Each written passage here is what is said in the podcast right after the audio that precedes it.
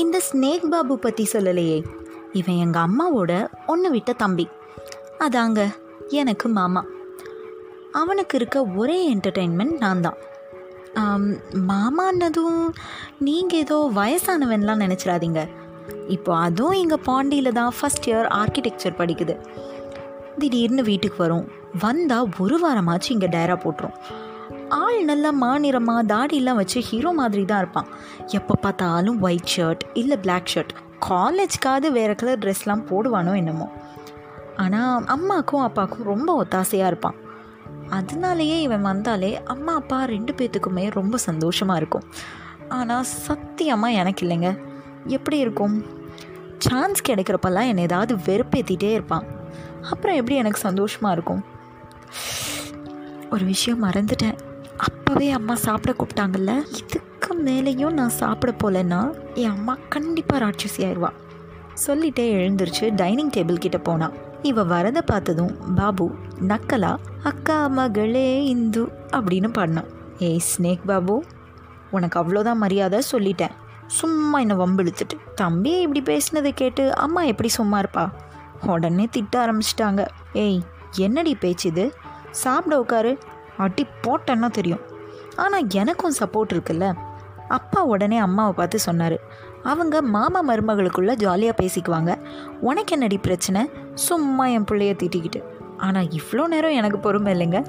அம்மா வச்சுருந்த வத்த குழம்போ அப்பளமோ என்னை சண்டையை மறந்து சாப்பாட்டில் ஃபோக்கஸ் பண்ண வச்சிருச்சு. வயிறு முட்டை சாப்பிட்டாச்சு. வேற என்ன? தூக்கம்தான். நேராக தூங்கலான்னு ரூமுக்கு போனேன். அப்பா சப்போர்ட் பண்ணி பேசினதை நினச்சி எனக்கு சிரிப்பு தான் வந்தது. ஆமாங்க. அப்பா எப்போவுமே அப்படி தான் எனக்கு தான் சப்போர்ட் ஒரே பொண்ணு அது மட்டும் இல்லாமல் அப்பாவுக்கு கொஞ்சம் மறதி ஜாஸ்தி. எதையாவது எங்கேயாவது வச்சுட்டு தேடிட்டே இருப்பாங்க. எப்போவுமே நான் தான் தேடி எடுத்து கொடுப்பேன். ஸோ அப்பாவுக்கு நான் நான் அவ்வளோ பிடிக்கும் சிம்பிளாக சொல்லணுன்னா அபியும் நானும் வேர்ஷன் டூ பாயிண்ட் ஓ பார்க்கணுமா? நீங்கள் எங்கள் வீட்டுக்கு வரலாம். அதே Tom and Jerry two point O பார்க்கணுமா? நீங்கள் தாராளமாக இந்த ஸ்னேக் பாபு இருக்கும் போது வரலாம். திடீர்னு ஒரு சத்தம். திடீர்னு ஒரு சத்தம்.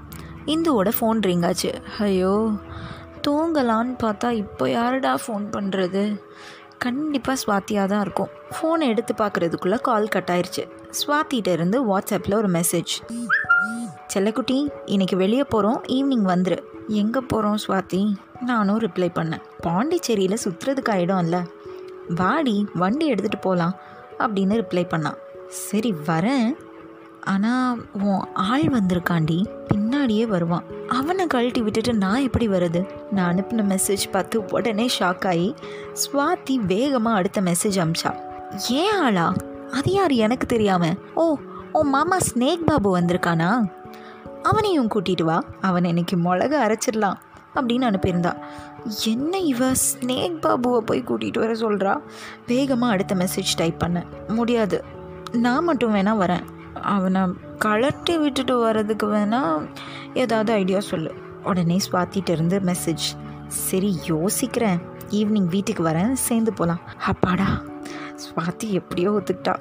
அவள் மனசு மாறுறதுக்குள்ளே டக்குன்னு ஒரு ஓகே அனுப்பிச்சிடலாம்.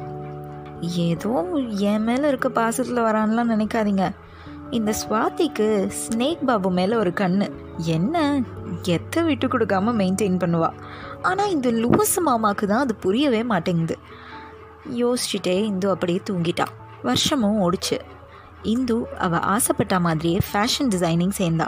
அதுவும் ஸ்வாதியோட ஒரே காலேஜில் ஸ்வாதிக்கு ஃபேஷன் டிசைனிங்கில் பெருசாக இன்ட்ரெஸ்ட்லாம் இல்லை. ஆனால் அவள் ஒரு நல்ல டான்சர் அவள் ஃபேஷன் டிசைனிங் சேர்ந்த காரணமே ஏதாவது ஒரு டிகிரி பண்ணணும். அதே சமயம் இந்துவையும் பிரியக்கூடாது. காலேஜ் முடிச்சுட்டு வீட்டுக்கு வர வழியில் இந்து சுவாத்திட்ட பேசிட்டு வராள் இப்போ தான் சேர்ந்த மாதிரி இருக்குது அதுக்குள்ளே ஃபைனல் இயர் வந்துட்டோம்ல சுவாதி. ஆனால் ஸ்வாதி எந்த பதிலும் சொல்லலை. சோகமாகவே தான் இருந்தாள் ஸ்வாதியும் இந்துவும் பெரிய டாப்பர் ஸ்டூடெண்ட்ஸ்லாம் கிடையாது.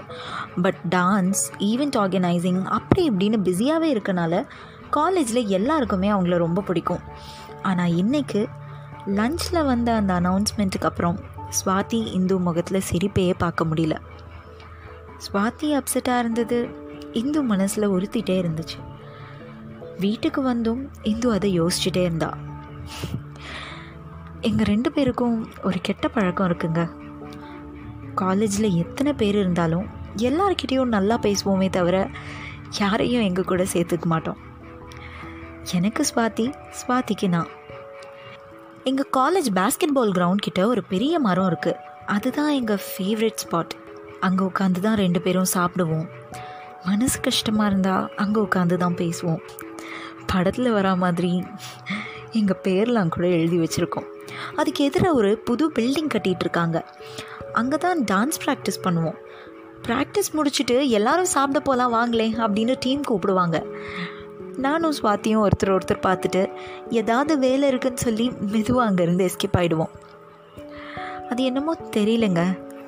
எல்கேஜியிலேருந்து இப்போ வர அப்படி தான் சாப்பிட்ற டைம் அவளும் நானும் தான்.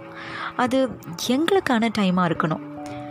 அவளை பிரிஞ்சு இது வரைக்கும் நான் இருந்ததே கிடையாது.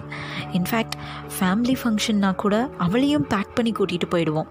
ஆனால் ஃபார் த ஃபர்ஸ்ட் டைம் மூணு மாதம் நான் அவளை பிரிஞ்சிருக்க போகிறேன் அவளை மட்டும் இல்லை அம்மா அப்பா எல்லாத்தையும் தான். இவங்க நிழல்லையே இவ்வளோ வருஷம் வாழ்ந்துட்டு இருந்தேன். இதை எப்படி ஃபேஸ் பண்ண போகிறேன்னு எனக்கே தெரியல.